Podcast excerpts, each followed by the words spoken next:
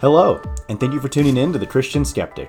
I'm your host, Sean Kerwin, and as always, it's my mission to take an honest look at our questions about Christianity through the lens of logic and reason. I'm not here to preach at you, just to start a conversation with you. I hope you enjoy the show.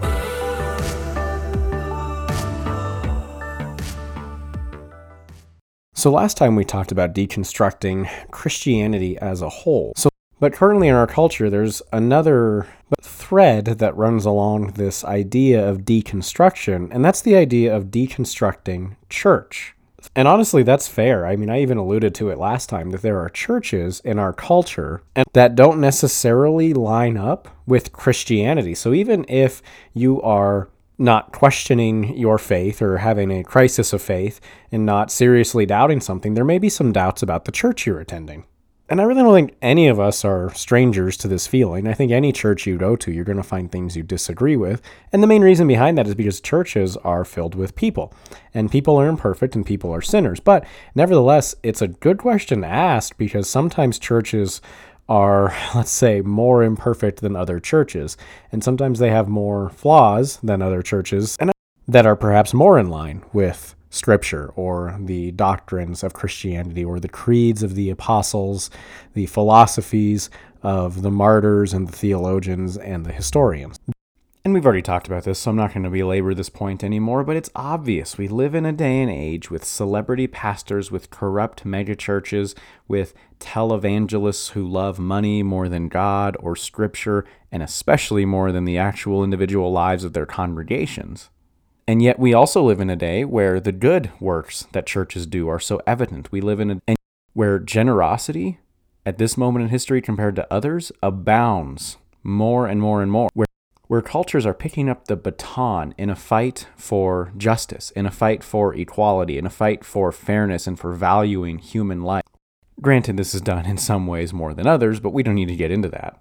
And so, for this episode, for the next 20 minutes we have together, I actually kind of want to take a look back at three significant historical figures that have deconstructed church that while either trying their best and succeeding to some degree or another or completely succeeding to maintain a proper view of the person of Jesus. And and, and I want to jump back a little over 300 years ago and talk about a man named Voltaire. And then jump back 1300 years before Voltaire and talk about a man named Augustine of Hippo, and then kind of compare and contrast them with the person who lived 300 years before Augustine, Jesus Christ. And, and so the obvious comparison is the subject that we're talking about today is that, in a way, all three of these men deconstructed church. It was Voltaire that had the famous story in which Voltaire had a vision, and of course, he's writing everything metaphorically, so I don't think that this actually happened, that Voltaire actually had a vision of this, but he, that he had a vision that an angel took him to see dead people who had died throughout history. And he met Aristotle, and Aristotle had died at the hand of the religious Greeks of his day uh, because Aristotle told them that the sun and the moon weren't gods. And he goes on about that story. And then he meets a character, a figure, with bloody hands, bloody feet, and a hole in his side. And spoiler alert, but I think it's kind of obvious. The man is Jesus that Voltaire meets in this story. And Voltaire asks the man, How did you die? And the man said, I died for coming and telling people to love God and to love their neighbor. And they have a, a, back and forth where Voltaire learns that it was the religious people that shouted for this man's death. And of course, if you know uh, history, particularly French history, you know that Voltaire was very outspoken against the corruption of the Catholic Church in France at that time. And he was outspoken against the corruption of the monarchy in France at that time. And so Voltaire got in trouble and risked his life to speak out politically and religiously. And so Voltaire and Jesus, in this story that he presents, have this conversation where Voltaire begins to ask Jesus, Would I still be saved if I didn't confess everything to a priest? And Jesus essentially says, Well, I didn't confess everything to a priest. And Voltaire questions, Would I still be saved if I didn't pay the penance of the Catholic Church? And Jesus says, I didn't pay the penance of the Catholic Church. And they have this dialogue, and it goes on and on and on until the conclusion where Voltaire says, and essentially that he will not speak for the Catholic Church of his day, but Voltaire looks at the man who we find out is Jesus, and he says, But I do know that you are my Lord, that you are my King and my God. And I find that very interesting. And I don't know, I'll be honest, too much about Voltaire's faith or what it looked like. But I do know that the criticisms that Voltaire gave of the church and of the government of his day still ring true to us in this day. That Voltaire criticized the corruption of the church, that the church loved money and loved power and appearances more than the church loved the actual congregants or even loved Christ himself. Voltaire criticized his government for not allowing the people to have free speech, for censoring ideas that were different, and Voltaire himself had his ideas censored. Vol- Voltaire was ostracized by both the church and the government, and yet Voltaire kept company with the leaders of his day. Vol- Voltaire struggled to maintain a relationship with those that ran the church and those that ran the government, and not just the French government, but he even had relations with those that ran England and that were in Parliament. And I'm sure part of that was because he, at one point, praised the way that England was running their government, that it was a democratic monarchy. But I find that very interesting about Voltaire. Voltaire spent his entire life in an endeavor to speak out against corruption again, politically, but in the church. And yet he never left the church.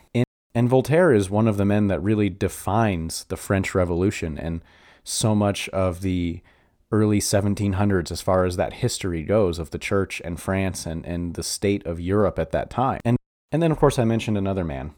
And then Augustine of Hippo. Augustine, of course, was from a small African village called Hippo and he was born towards the tail end of the Roman Empire and, he, and well into the age of the church. And Augustine was born after the time that Constantine had converted to Christianity and the entire face of the Roman Empire began to shift towards one that no longer persecuted Christianity or saw it as a fringe religion, but rather adopted it in full. And unfortunately, as is usually the case with these things, Christianity became corrupted. Christianity started to look a lot like Roman culture. And what was the culture of Rome? Well, when Augustine wrote one of his great works, which is his work describing the two cities, the city of God and the city of man, it's where we get the idea as it, as we now know it of original sin because Augustine was one of the champions of this idea of original sin that man is born depraved, that man is born into sin with a sin nature. And it sounds very hopeless, but it gets more hopeless as you read Augustine. and because Augustine wrote about two cities, the city of man and the city of God. And this is seeped into our Christian culture a little bit today. And for some more familiar with it, you might know this metaphor as the city of Rome and the city of Zion, or the city of Babylon and the city of Zion. And this is a very Augustinian idea that essentially what he's saying is Man will never build the perfect government or church here on earth, but man can look forward to the perfect government, which is a theocracy being ruled by Jesus himself in the future, as well as the perfect church having the great high priest of Jesus at its head and at its organization. And I find that interesting because Augustine, again, saw the church becoming corrupted by the Roman culture. And what was the Roman culture around the late 300 AD like? Well, we know from history that at that time, Rome prided itself as a figurehead of justice, of social justice. That Rome took the Christian values and ran with them, and ran with them so far that it left Christianity behind and took the values. And the justice of Rome, and the fairness of Rome, and the fact that Rome stood up and for those oppressed peoples and tried to right wrongs of their past became the dominating characteristic of Rome towards the fall of the empire in the late 300s. Add on top of that, because that wasn't the only characteristic of the Roman Empire, Rome's free market system. You see, Rome was also a very proud nation, proud empire. Rome prided itself on the fact that any citizen could make something of himself, essentially that any and every Roman citizen had the opportunity to build and gain and acquire and protect and accrue wealth. And Rome, as a culture, valued the idea of showing off wealth, valued the idea that if you make a lot of money in Rome, well, you should have a nice big house and you should have a fancy chair and your lawn should be well kept and you should have a lot of livestock and you should have a lot of servants and a lot of possessions. In other words, Rome was very materialistic. Rome was very built on the pride of working, in which you can see some parallels to the conservative or Republican ideologies of America today. But Rome was also very proud of its social justice. Rome was very proud that it upheld justice, that it was a forward thinking empire, an empire that said humans will, by their intellect, overcome nature. Humans will, by their intellect, solve many of the problems facing them in that day. Which, again, if you're drawing parallels, I don't think it's a stretch of the imagination to see the comparison to our modern liberal or democratic views in the United States of America. And I know many of you listening don't live in America. Uh, I know a lot of you live in Ireland and Canada and other places in Europe. And thank you so much for listening, number one. But number two, you see this on social media. You see this in the media of our day, especially after the past couple of years where these are now polarizing views. Yet, like Rome, they define our culture in a way. And Augustine of Hippo saw this creeping into the church. And so he deconstructed, as it were, church. He left the study, the church he was a part of, he, and he founded his own church in Africa. And he wrote, and he became a philosopher, seeking and hungering for truth. And, and I just think it's fascinating and worth mentioning that when the Germanic tribe that invaded his village, seeking to conquer and destroy, burned everything to the ground, and took away the women and children, they left Augustine's writings there out of respect for the old philosopher and everything he'd worked towards. Kind of a brutal story, but interesting nonetheless. And then we come back to Jesus. And I'm thinking of the Jesus that appeared to John in the book of Revelation, particularly in the first few chapters, that told John to write letters to churches. And there were seven letters to seven churches. And, and two of the churches kind of had good letters written to them. There was a faithful church in which Jesus did nothing but two. And there was a persecuted church in which he did the same thing and talked about how blessed they were. And, but the first church was the church of Ephesus, which was described as being without love, just a practicing church, but not a church that loved God or loved people. And Jesus said if they didn't change, he would remove their lampstand or deconstruct and dissolve this church. And the next two churches uh, were corrupt and had compromised their purity and had chased after things that didn't honor God. And that was the church of Pergamos and the church of Thyatira. And again, Jesus promises to destroy. He promises to break the church down save for the faithful few. And then, there was a dead church and a mostly dead church, right? There was the church of Sardis, which was dead. And then there, there was the church of Laodicea, which was lukewarm. And that's the lukewarm church was the one he promised to vomit out of his mouth if they didn't change and repent and come back to the faith that they had once.